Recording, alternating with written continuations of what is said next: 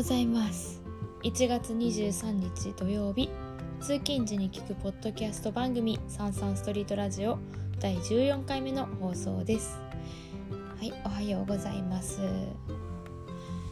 あのこれ今「おはようございます」って言ってるんですけど実は今午後の10時でございます。すみません。おはようございます。うーん。ちょっとなんか今この収録がポッドキャストアンカーでやってるんですけどこれが多分あのスポ Spotify とかにこう連携されるのがちょっと時間かかるんですよねこれ確か。それで私今まであの朝に収録してでまあ7時ぐらいに投稿してたんですけどその多分アンカーでは7時から聞けるけど Spotify とかだと8時夜8時とかにアップされるんですよおそらく。なんか見ると。だからこれ「おはようございます」とか言ってるけどこれみんな聞いてる時朝じゃなかったらどうしようっていう根本的にね思ってしまいました。だからどうしようかなって思って。通勤時に聞きますって言ってるけどまあ朝じゃなくてもいいのかって思い始めちゃった。なので「おはようございます」「こんにちは」「こんばんは」でもいっか。だよね。なんか朝限定にしてたけどちょっといつでもいいや。聞いてもらえれば。って思いました。あとねやっぱり自分がなんか朝の番組だったらその朝に撮った方が何て言うんですか臨場感というか自分の気持ちも入ると思うんですけど思うから朝撮りたいんですけど朝撮るのってめちゃくちゃ大変なんですよ。わかる なんかやってみましたよね。月曜日からちょっと頑張って起きてやってみたんですけどやっぱね朝ねどうしてもこの時間がないとね焦っちゃうしちょっと難しいそうだから時間がある時に収録できたらいいなって思っちゃいました。なのでこれから朝収録とかも決めずにやっていきたいと思います。はい。ということで今日も「サンサンストリートラジオ」始まり始まり。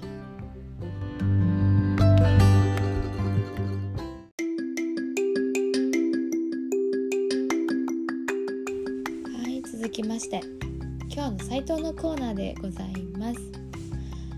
今日はあ今日は土曜日なんですけど土曜日は午前中お仕事で午後からお休みです。でですね今日はね何をしたかっていうと保険のことについてちょっとお話をしてきました。今まで親が払ってくれてたんですけどまあ私も社会人となり自分で払うっていうことになったので何て言うんですかこう見直しというか保険のはい保険の見直しをしようということでですね保険会社の方とこちょっといろいろ相談をしてきました。なんか今までは今までの斎藤ストリートの傾向で言うとすごいね夢見がちな感じであれやりたいこれやりたいこうなりたいとかめちゃくちゃ思ってたんですけどなんかお金のこととかはまあこうかんこれやればいけるだろうみたいな結構こう大雑把にというかあの 楽観的に考えてたんですよね。まあ、今もそれは抜けきらないんですけどでもやっぱり社会人になって自分で稼ぐようになったりとかしたらお金のこの使い方とか使い道とか今後の貯蓄とかをあ考えないといけないんだなってなんとなくなんとなく思ってた。てかお、まあ、考えないといけないんですけどだったんですよ。で今までは、まあ、まあ貯金もちょっとずつしてまあいいだろうこんな感じでって思ってたんですけど。なんか保険のこと聞いたらあ自分の将来ってのこうで何が起こるかわからないから意外となんか自分考え甘かったなって思いました。ねい死ん死んじゃった時とかあと病気かかった時とかあとなんだろうね。あそうそうそう。なんかそうそうなった時とかにお金がめちゃくちゃかかるからそれのためのね貯蓄とかないわ。って何も考えてなかったから今まで。親ありがとうって感じですよね。本当。なんかあの掛け金か。掛け金とか若いうちにっていうか生まれた時とかからかけた方が安く済むとかいろいろあるらしいですね。ね本当に今までそんなのね何もみじんも知らなかったからねなんか自分が欲しいものとかねやりたいことに対してめちゃくちゃつぎ込んでたけどあなんかこう将来考えるのも大事なんだなって思いましたね。皆さんは保険やってますよね？やってますかね？いや大事なんですね。うん。なんか将来って何が起こるか分かんないから楽しいけどから怖いっていうか不安だよねって思いました。あそれでなんかでもそもそもって思ったんですよ。そもそもこの保険をかけないといけない状況ってなんか死にたくないっていうか病気を治したいって思うからじゃないですか。だからお金がかかるじゃないですか。でまたなんか葬式とかもなんか死んだ時とかの葬式代とかもなんか全てにおいてこう出来事に対してっていうかそうイベントに対してお金を払わないといけないっていう状況だから昔だったらもうそのまま死んでってそのままなんか「はい」って終わっていくと思うんですけどなんかもうそういう病院に行くとか病気になったら病院に行くとかっていうシステムができてることでまたお金がかかってるわけじゃないですね。分かってるかかってるわけじゃないですか。あなんかあこうやって人類は発展してきたのかこうやってこここの病院に行くっていうシステムがまず行きたいっていうことになって精神医療とかになってきてでなんか将来不安だから保険に保険をに入りましょうっていうで保険会社ができてるでしょ？わあすごいですね本当に。って思いましたよ。喋りながら何考えてんだって話ですよね。こう説明 保険の説明を受けながらそんなこと考えちゃいましたよ。なんかなんかね自分の知らない世界多いなと思うしこんだけ発展してきた人間ってすごいなとも思うし生きるって金かかんなって めっちゃ思いました。ねただただ生きてるだけでいくらかかってんだろう自分ってね。なんか将来自給自足とかやってみたいなって自分の力で何もお金かからずやれるんですかね。ねそういうのもちょっと楽しみだなと思ったりしますね。うん。ああそうそうそう。まあこれからもこれからまああと何年生きるんだろう。60年以上は生きるはずだから。だからまあ保険ちゃんとします。あそう。でもそういう話もしたかったんですけどもう一つねしたかった話があるんですよ。そうで久しぶりにその保険の話終わった後に親と買い物ドライブ買いドライブ兼買い物行ったんですけどその時に家の近くに新しい道ができるっていうことになりましてなんかね今まではすごい遠回りしないといけなかったんですね。なんかねそうだったんですけどその一本道がなんかショートカットできるように作られるんですよね。私わこれすごいなと思ってなんかいつも別にこれが普通複雑にというかこう遠回りしていくことに対して何も感じてなかったんですよ。まあ、これが普通だから当たり前だから。だけどこの1本作るっていう発想した人すげえなと思って。うん。いやだからそういうことで多分商品とかもできてくるんですよね。こう面倒くさいを簡単にしたいとか楽にしたいとかより便利にしたいっていうことで商品とか、まあ、新しい、うん、授業とかが始まっていくと思うんですけどあすごいなと思って道ここ作っちゃうんだみたいな。ちょっと感動ものですよね。なんか新しい道できるのなんか嬉しかったです。まあでもそのねおせいで家の退去とかあったりもしたんですけどうん。もうすごい発見ですよね。そういう意味で言うとその文房具屋さんにも行ったんですけどなんかなんて言うんですか？クリアファイルあるじゃないですか。いや、うん、違うな。ポケットファイルかな。なんか結構分厚めの何て言うんだろう。ホルダー？ホルダーキープ？うーん。そうホルダーキープっていうなんかファイルなんだろうファイルなんかなんて言うんだろう。本。違うな。ファフォルダ。あのー、プリント入れれるフォルダがあると思うんですけどなんかそういうのを入れる時になんなんて言うんですか。あフォルダじゃないわ。なんかファイルに対してなんていうんですかクリップみたいな感じで一気にこう一枚一枚入れるんじゃなくて一気にこう挟み込むタイプのやつあるじゃないですか。リッパーじゃなくてなんだろうね、クリップでこうグッと全部押さえて やるやつ。説明ちょっと説明練習しますね。でさでさって言ってた。でその時にこう何枚も紙があったらこう整えて挟んで止めたいじゃないですか。だけどその整えてもうあの挟む時って何て言うんですかね。綺麗に整えてるけどちょっとこうよれたりして1枚ずれちゃったりするじゃないですか。なんかそれを防止するために左の端っこ紙でいう左の下のところになんか枠というか型が直角の型を多分ファイルのところに付け加えてあってそこに合わせたらあの止めやすいよみたいなやつもあったんですよ。わあ。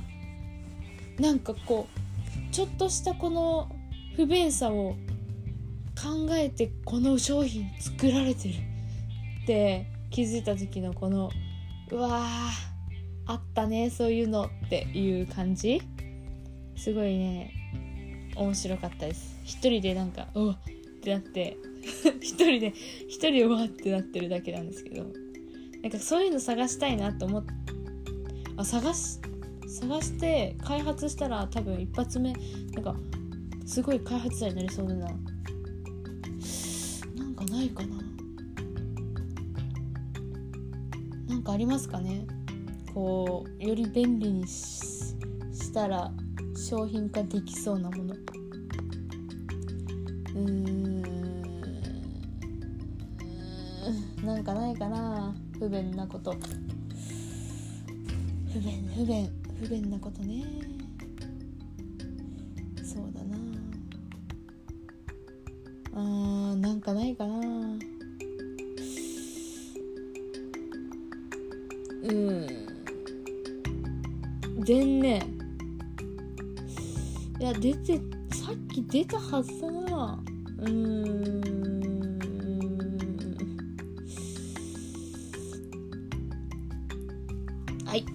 出ませんでした。私はまだ開発には開発できないっすね。いやさっき思いついたと思ったんだけどな。まちょっと皆さんも是非より便利にするためにって考えてみてください。じゃあ今日のサイトおしまいですね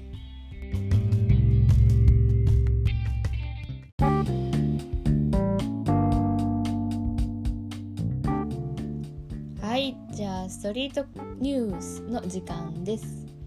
今回のストリートニュースはですねクリエジャポンさんからです。はいでは読みます。実はとても権威的権威主義的な機関車トーマスは子供向け番組として適切？という題ですね。ちょっと気になりませんか？皆さんも見たことありますかね？あのー、機関車トーマス私も小さい頃よく見ていました。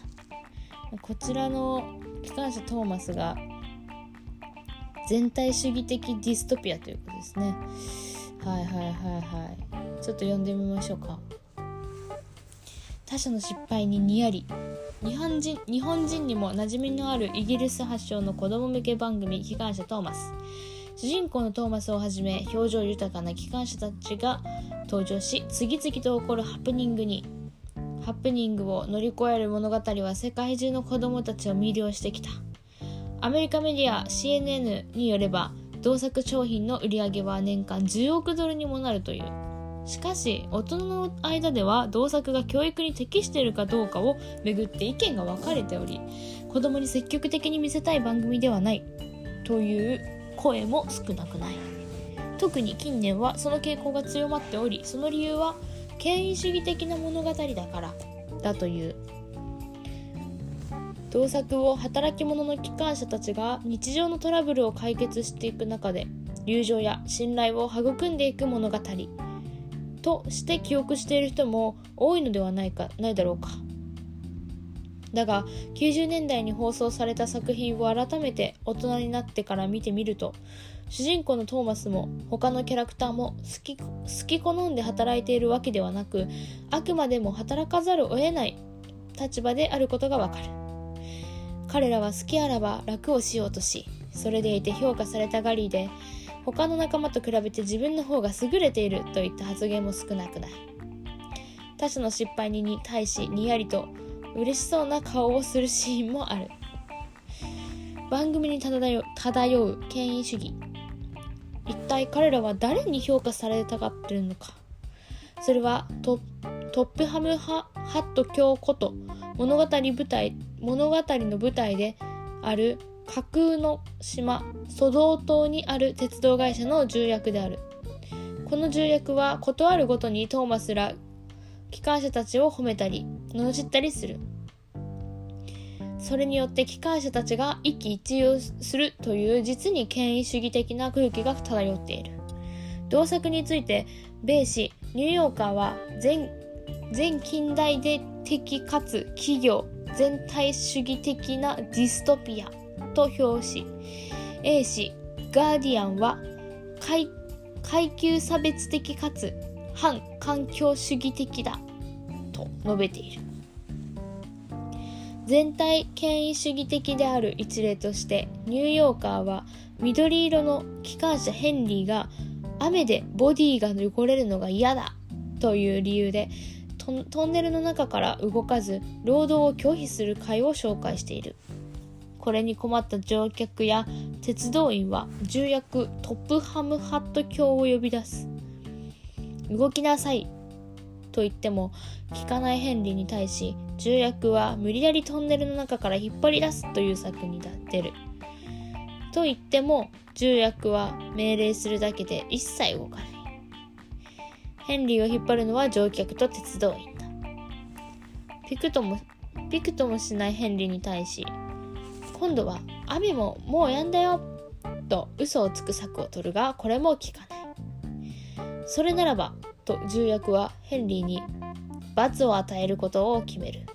その罰とは線路を取り外しトンネルの入り口をレンガで覆ってヘンリーを動けなくしてしまうというものだ。動けなくなったヘンリーはどうなるのか。反省し書謝罪のチャンスが与えられるといったことはなく画面は雨が止んで外はすっかり青空になった様子を映しトンネルの中で困り顔のヘンリーを捉えながら以下のナレーションと共にその回を終わってしまう。彼は当然罰を受けるべきです。そう思いませんか？他にも反抗的で使い物にならない機関車が小屋に閉じ込められそのまま誰からも忘れ去られてしまう話や鉄道の先制政治から道路を開放しましょう。と社会変革の機運を持ち込むバスのキャラクターが橋の下で車輪を取られ傾斜にされてしまう話などがある。原作者の価値観が作品にこういった変化を嫌い秩序を崇拝しそして命令に背けば罰を与える。権威主義的な価値観は原作者のウィルバート・オードリー牧師のものにものによることところが大きいと同志は述べる。機関車トーマスの原作「記者の絵本」がイギリスで刊行創刊されたのは1945年。テレビ放送が始まったのは1984年だ。オードリー牧師が子供向けの絵本を出版するに至った背景には麻疹を患う息子の存在がある。外で遊べずベッドの上で過ごしがちだった息子に語り聞かせるために人間のように意志を持った機関車の物語を考えたと言われている。ベーシー・ストレートによればオードリー牧師は戦後も大英国てて ごめんなさい。大英大英帝国の権力と栄光を懐かしむ保守保守主義だったようでその価値観を反映した物語が自由や平等を尊重する現代人の価値観に合わないというのが理解に固くない。だがなぜ子供には世代を超えて愛され続けるのだろうか。明確な善や善悪や絶対的な秩序。子供には快適？一般的には子供はイノセントだと言われているが実際彼らは45歳前後になるなると悪いことだと分かっていながらもそれをしたくなるといった相反する感情や衝動を抱えるようになりそのアンビバレンスを理解するのに苦悩する。それゆえ機関車トーマスの中で描かれる明確な善悪の定義や不貧困に対する厳しい罰絶対的な秩序は子供にとっては快適なのだと米バーナバーナード大学の幼稚幼児開発センターのディレクタートーバ・クレインは CNN に語っている。またカリフォルニア大学の心理学者ヤルダ・ティ・ウイルスウイルスじゃない。ヤルダ・ティ・ウールスは子供を社会的 Q 場の空気や社会的地位に細心の注意を払い自分の立ち位置がどこかでどこかを必死に理解しようとしている。ため同作で描かれている明確な権力構造も子供にとっては安心材料と材料になるのだと述べる。彼女によればトーマストーマスら機関車に事故を投影し権力者であるトップハムハット教を親や先生に見立てている子供が多いそうだ。とはいえ子供の目にはトップハムハット教イコール独裁者とは映っておらず自分たち機関車に指示をする人程度のものだとクレインは述べる。そもそも子供は自分たちだけでは多くの物語物事をに対処できないことをある程度分かっている。だからこそ機関車が誰かの指示に従って役割を果たしているのを見ると同じように自分も役立つ存在なのだと感じられそれが安心感につながっているなどと考え語っている。ちなみにオリジナルの人形劇から CG シリーズになってからは無表情だったトップハムハット教家が時折微笑むようになるなど物語の権威主義感はやや和らいだようだ。他にも女性キャラクターや外国製の機関車も加わり若干の多様性も加味されている。という記事でした。確かに機関車トーマスのさっきのエピソードトンネルね蓋閉めちゃってレール取っちゃって彼は罰を受けるべきなのだっていうのはすごいなんだろう顕著に出てますね。権威主義が、うん、でもそうですね。小さい頃そんな考えて見てなかったからなんですけどあこれやっちゃいけないんだなとかいうのはちょっと、まあ、思いますよね。あこういうことすると良くないんだなみたいなね。まあこの社会に生まれたとかその環境でその環境のルールとかは守らないと生きていけないっていう意味ではうんある程度ねなんか、うん、必要なことなのかなとも思うけど、まあ、それでこう子供を抑制してその子供のねらしさとか自由さとかを押し込めちゃうのは良くないよね。だから まあ塩梅かなっては思いますけど。うん。でも小さい頃どうだったろう。まあでも私は結構場の空気見るタイプの人間だったからあなんか子供の社会でもそういうのはありますよね。そう読む人も読まない人もいると思うし読まなくてちょっといじめられちゃう子もいたと思うし 本当に関係なく外にいた子もいたと思うし、まあ、そういうのもトーマス機関車トーマスからいろいろ学べるのかな。気づかないうちに。うん。いや確かに。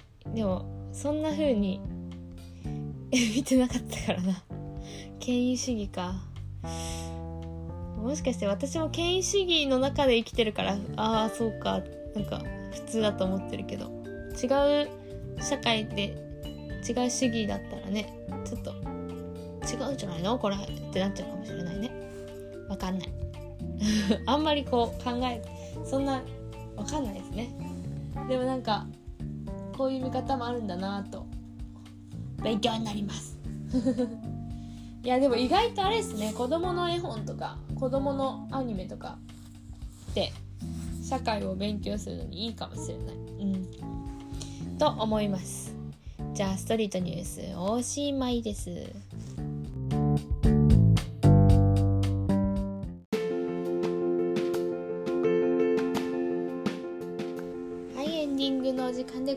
ます。はい。今日はすごいボリューミーな回だったかなと思います。そして、まあ、これからは通勤時というかねどうやって言おうかな。おはようございますだけじゃなくてうんこんにちはこんばんはも入れようとは思うんですけど、まあ、通勤時に聞くポッドキャストでもいいか。いいよね。いつでも聞いてもらえれば。なんか何の目的でやってんの？って言われたらちょっとそうだなみんなに元気を与えたいって思ってたけどこう喋るの楽しいから喋ってるっていうのもちょっとあってそうだね。うんちょっとみんなが笑顔とか元気になったらいいなって。まあ感動と笑顔を伝えられたらいいなって思ったり思ったり。はい。ってな感じでやっていきましょうかね。じゃあ皆さん来週もぜひぜひ聞いてください。聞いてくれると嬉しいです。じゃあ。ってらっしゃいかな。バイバイ。